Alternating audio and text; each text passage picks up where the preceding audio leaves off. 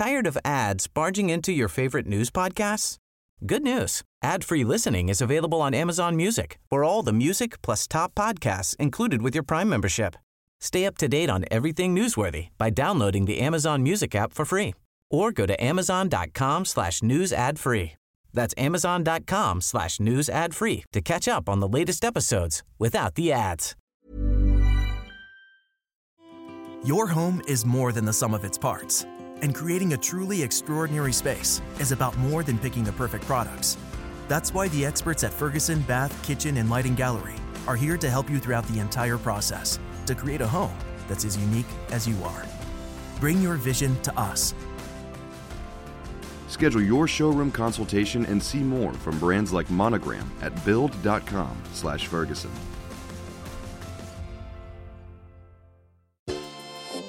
To those who visit Mickey D's for their favorite breakfast item and then go somewhere else for coffee, give this Mickey D's brew a second chance. The glow-up was real. Try any size iced coffee brewed with one hundred percent Arabica beans for just ninety-nine cents until eleven a.m. And pair it with a savory sausage McMuffin with egg for two dollars and seventy-nine cents. Prices and participation may vary. Cannot be combined with any other offer. Ba-da-ba-ba-ba. Il tema di oggi è tornare alla geopolitica moderna, quindi non parliamo del secolo scorso, non parliamo di storia, sì, si chiama storia di geopolitica, quindi c'è un mix di storia, c'è un mix di geopolitica moderna e oggi torniamo alla contemporaneità più prossima a noi, diciamo così. Parliamo di Russia, di Cina e di Stati Uniti che sono un pochino in mezzo come sempre. L'argomento è i rapporti tra il Cremlino e Pechino. Fa anche rima, non era voluta. Ma prima di cominciare vorrei ringraziare enormemente i due artisti che hanno contribuito alla creazione della sigla che adesso sentirete, che finalmente stavo cercando da tempo una nuova sigla per il mio podcast, ed eccola qui.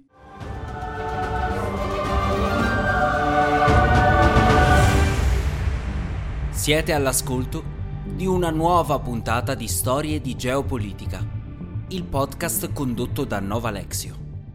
E devo ringraziare per lo speakeraggio, quindi per la parte parlata del podcast, della sigla, insomma, Luca Orlando, in arte Shudew, trovate i suoi contatti direttamente in descrizione. Come anche devo ringraziare per la parte musicale Sebastiano Benatti, in arte Giuzu, anche lui lo trovate in descrizione con i suoi contatti artistici. Quindi grazie ancora ragazzi. Parliamo di Russia e Cina.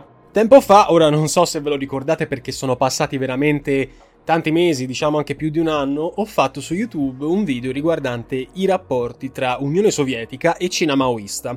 Ecco, questo filo rosso che si estende diplomaticamente e anche un pochino conflittualmente tra i due paesi si estende fino ad oggi e rivolge le relazioni più vicine a noi tra la Russia di Putin e la Cina, che è la grande potenza del ventunesimo secolo. In linea teorica, se gli americani possono temere un'alleanza militare russo-cinese, vari elementi sembrano fugare questo scenario.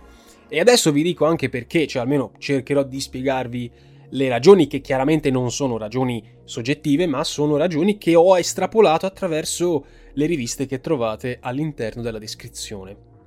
Bene, un patto di questo tipo tra, eh, come dire, Russia e Cina implicherebbe di fatti abdicare a quote di sovranità nazionale sia da parte di Mosca che di Pechino, ed è estremamente improbabile che questo avvenga, semplicemente perché nessuna delle due potenze ne avrebbe la benché minima intenzione.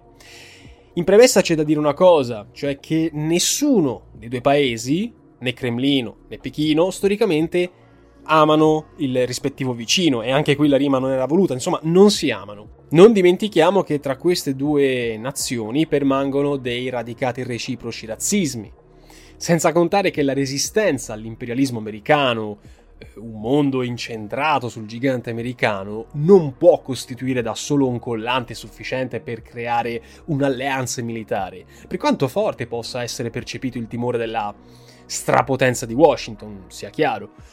Ad avviso di molti osservatori, inoltre, l'alleanza russo-cinese non è l'unica alternativa plausibile, visto che non possiamo escludere anche un eh, ravvicinamento tra Russia e Stati Uniti proprio in funzione anticinese, quindi gli scacchi sono molto mobili. Allo stato attuale, sul versante squisitamente militare, è vero che La Russia sta supportando la Cina con risorse, con tecnologie anche militari, eh, ma il divario tra le forze di Mosca e l'esercito di liberazione del popolo è ancora oggi molto rilevante, e tale resterà perlomeno per un altro decennio. Nel frattempo i cinesi diplomaticamente sopportano una certa dose di paternalismo russo per beneficiare di quelle risorse delle quali hanno disperatamente bisogno. Negli ultimi anni diverse esercitazioni militari comuni hanno coinvolto russi e cinesi, eh, non senza negarlo, come le manovre Vostok duemiladiciotto, per la verità meno importanti di come sono state presentate, ma pur sempre il primo esempio di esercitazione cinese in territorio russo. Eh, oppure pensiamo alla ricognizione del Mar di Giappone o il gioco di guerra Centre duemiladiciannove, che è una simulazione di un conflitto tra grandi potenze per il controllo della, del cuore dell'Eurasia, con reparti di varie nazionalità, kazaki, tagiki, kirghisi, indiani, pakistani, oltre che chiaramente russi e cinesi. Si parla già di un nuovo accordo militare tra Mosca e Pechino, al posto di quello obsoleto del novantatré, poco tempo dopo la caduta dell'U R S S, mentre sul terreno strategico ci sono già delle intese eh, del duemilauno che sono in scadenza proprio in quest'anno, anzi recentemente sono state rinnovate. Queste ultime prevedono, l'articolo nove lo dice, che in caso di minaccia agli interessi di sicurezza o rischio di aggressione a una delle due parti, Pechino e Mosca stabiliranno immediatamente contatti e consultazioni per eliminare tali minacce.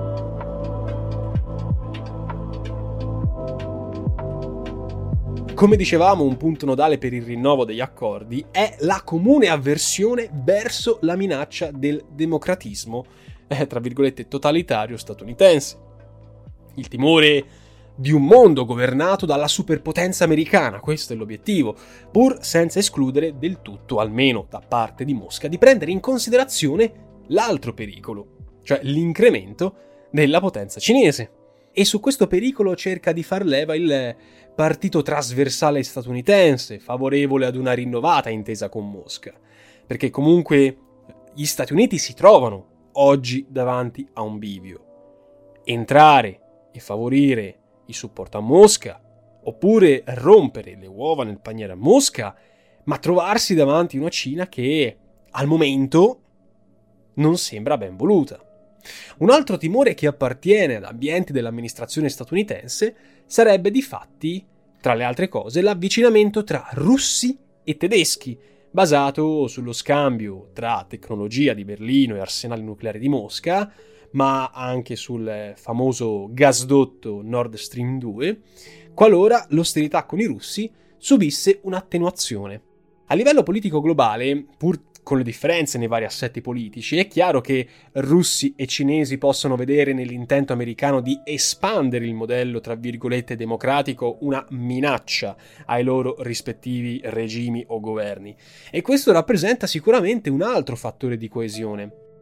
Tanto nel caso russo, che in quello cinese, la fine del regime coinciderebbe con la fine stessa del rispettivo modello di Stato e anche del rispettivo modello economico.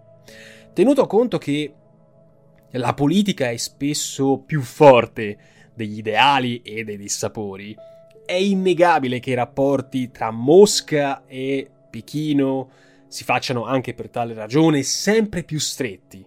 A dimostrarlo ci sono i dodici incontri tra Putin e Xi Jinping negli ultimi anni, le varie visite ufficiali, l'ultima del presidente cinese a Mosca è datata a giugno duemiladiciannove, in occasione della quale è stato ribadito un partenariato strategico complessivo eh, in una nuova era.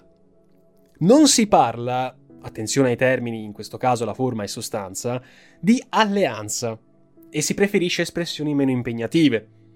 Le due parti vogliono, come dire, tenersi le mani libere, per cui si ricorre a termini neutri, vaghi, come cooperazione, partenariato rafforzato, che vuol dire tutto e nulla.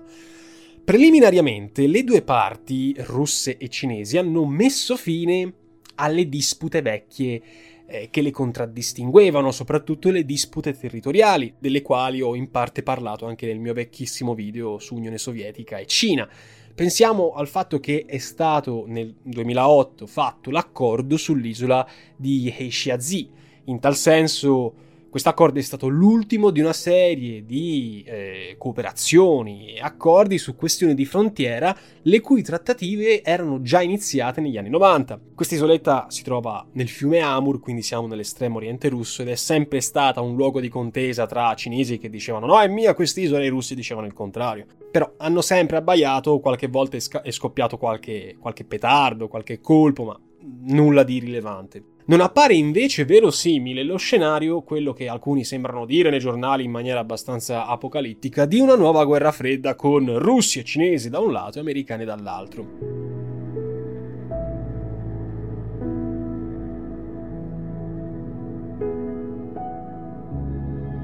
Pensiamola bene, ci basta rilevare il rapporto alle spese militari, come anche il P I L, esiguo rispetto ai tempi di guerra eh, della guerra fredda, e la dimensione essenzialmente strategica. Per gli osservatori geopolitici, l'intesa di massima tra queste due nazioni è dovuta all'avere consapevolmente un nemico comune, gli Stati Uniti, e il fatto che esiste o esistono delle sfere di interesse conciliabili. Cosa voglio dire? Pechino sostiene Mosca in Siria e Medio Oriente, e la Russia accoglie l'idea di una sola Cina, compresa Taiwan, così come le due parti concordano nel voler scongiurare un'ulteriore espansione della NATO verso Oriente.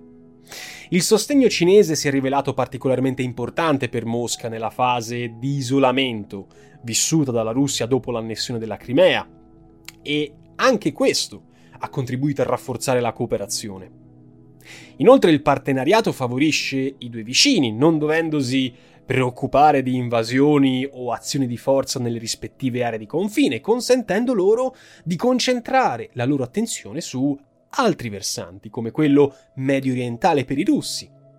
Resta però il fatto che la Cina non ha mai riconosciuto la sovranità russa sulla Crimea, senza però aderire alle sanzioni. E ancora oggi Pechino intrattiene delle ottime relazioni con l'Ucraina, dimostrazione che non fanno difetto scelte autonome e potenziali ragioni di dissidio. Presentato in questi termini, il partenariato, ma non alleanza, russo-cinese sembrerebbe assumere più che altro la veste di un'unione di interesse, cioè il nemico del mio nemico è mio amico. Molti analisti occidentali ne sono totalmente convinti, anche per una serie di ragioni.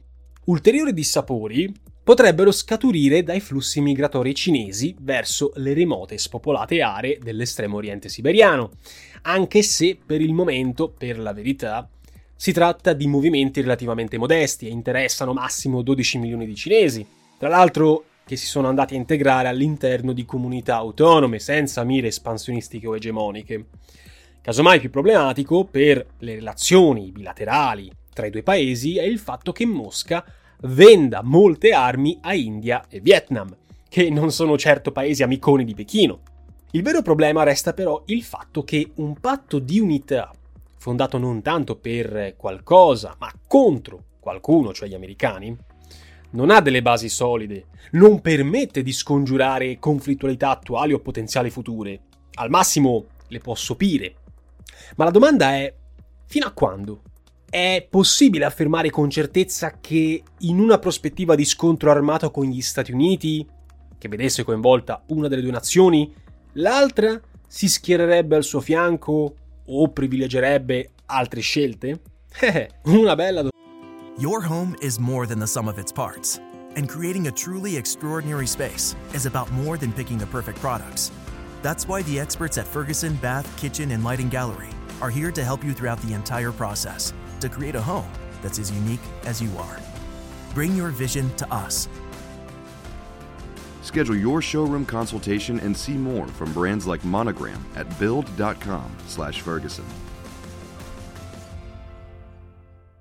Domanda.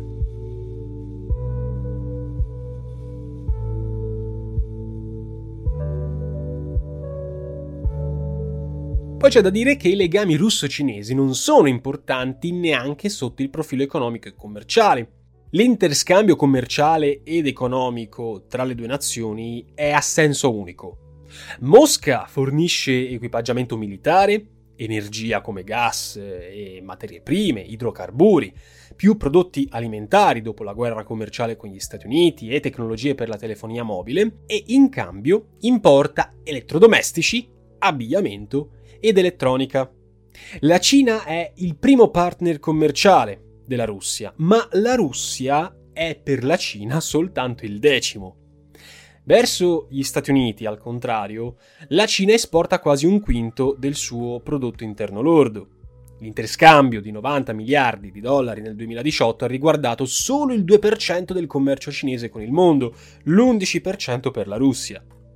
Investimenti sono a senso unico da parte cinese, sono uno virgola cinque miliardi nel duemiladiciassette, per un totale di tredici miliardi e mezzo, ma soprattutto il commercio sino-americano supera di gran lunga quello tra Mosca e Pechino.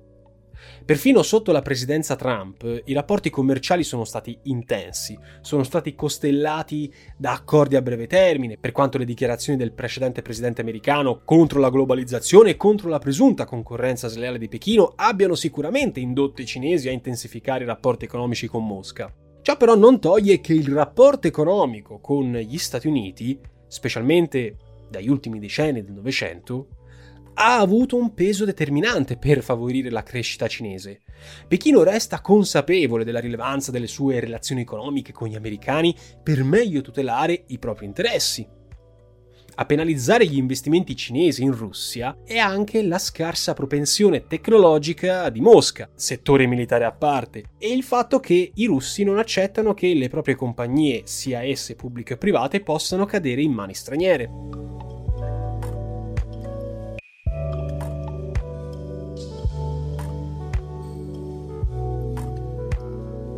Al contrario, noi per il momento non troviamo o comunque non emergono problemi per lo sviluppo dei rapporti tra le due nazioni che vanno a riguardare da una parte la creazione dell'Unione Eurasiatica, una sorta di nuova comunità economica strategica tra Russia e le ex repubbliche sovietiche, che però non contrasta momentaneamente con il progetto cinese della nuova Via della Seta, questo corridoio economico tra Occidente ed Estremo Oriente, in quanto i due progetti non sono appunto in contrasto tra di loro, certo non nell'immediato perlomeno, ma nel lungo periodo è chiaramente difficile dirlo. Anche perché, a dirla tutta, la Russia agevolerebbe, anzi ridurrebbe i tempi per gli spostamenti della nuova Via della Seta verso Occidente, attraverso la creazione di una nuova importante rete infrastrutturale e ferroviaria.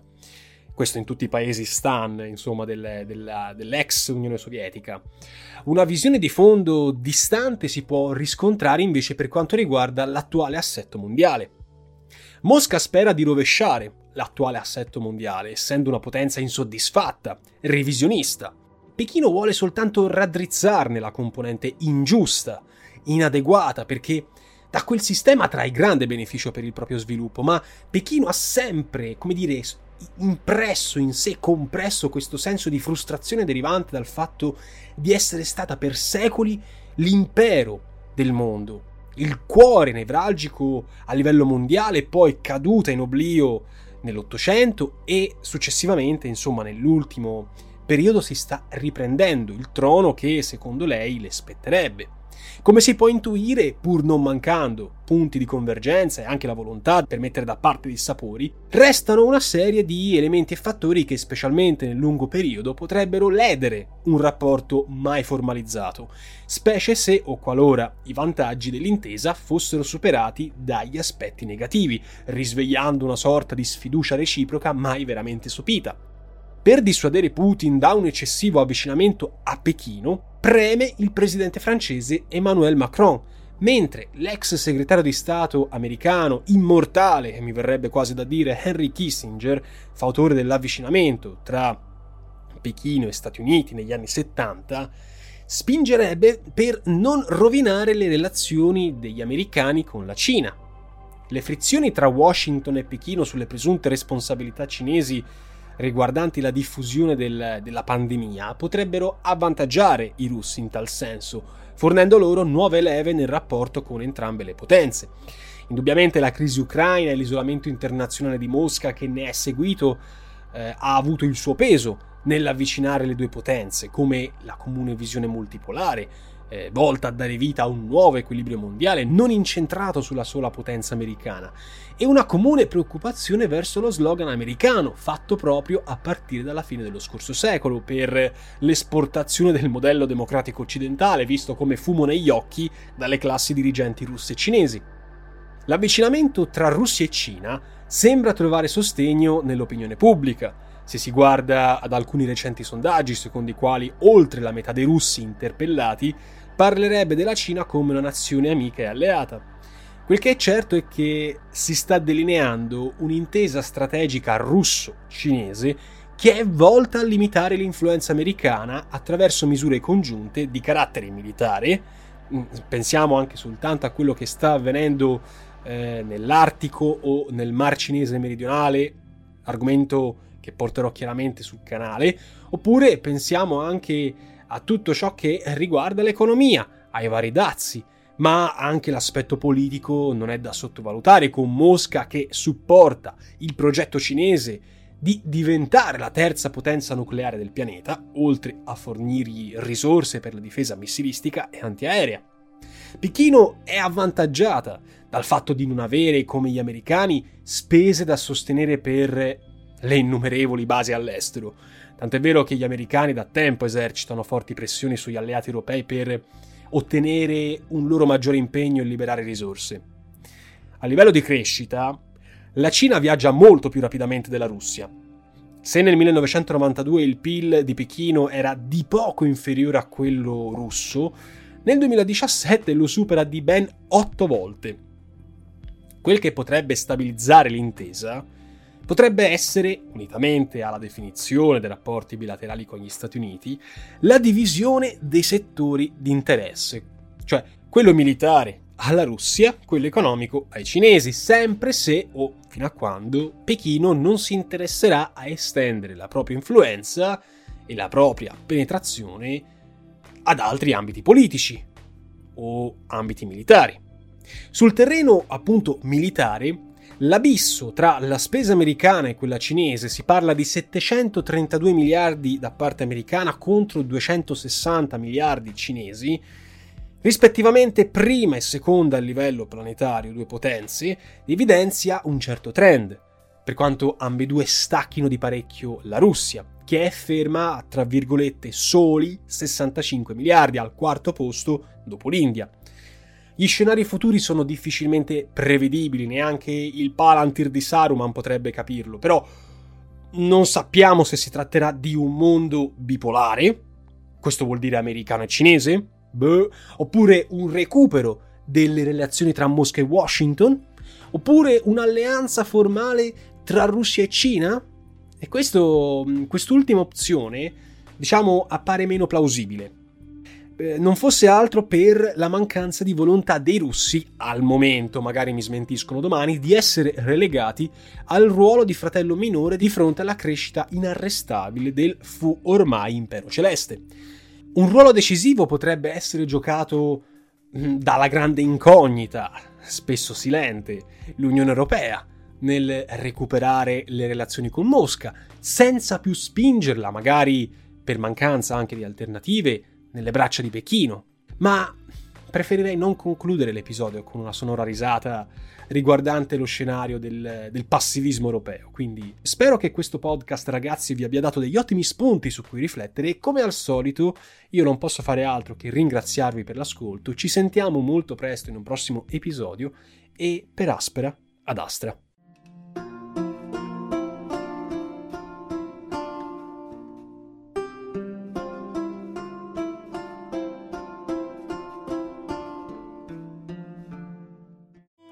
Your home is more than the sum of its parts, and creating a truly extraordinary space is about more than picking the perfect products.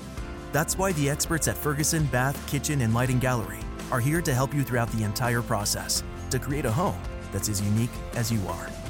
Bring your vision to us. Schedule your showroom consultation and see more from brands like Monogram at build.com slash Ferguson.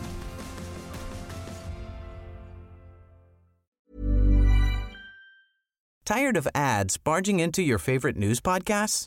Good news. Ad-free listening is available on Amazon Music for all the music plus top podcasts included with your Prime membership.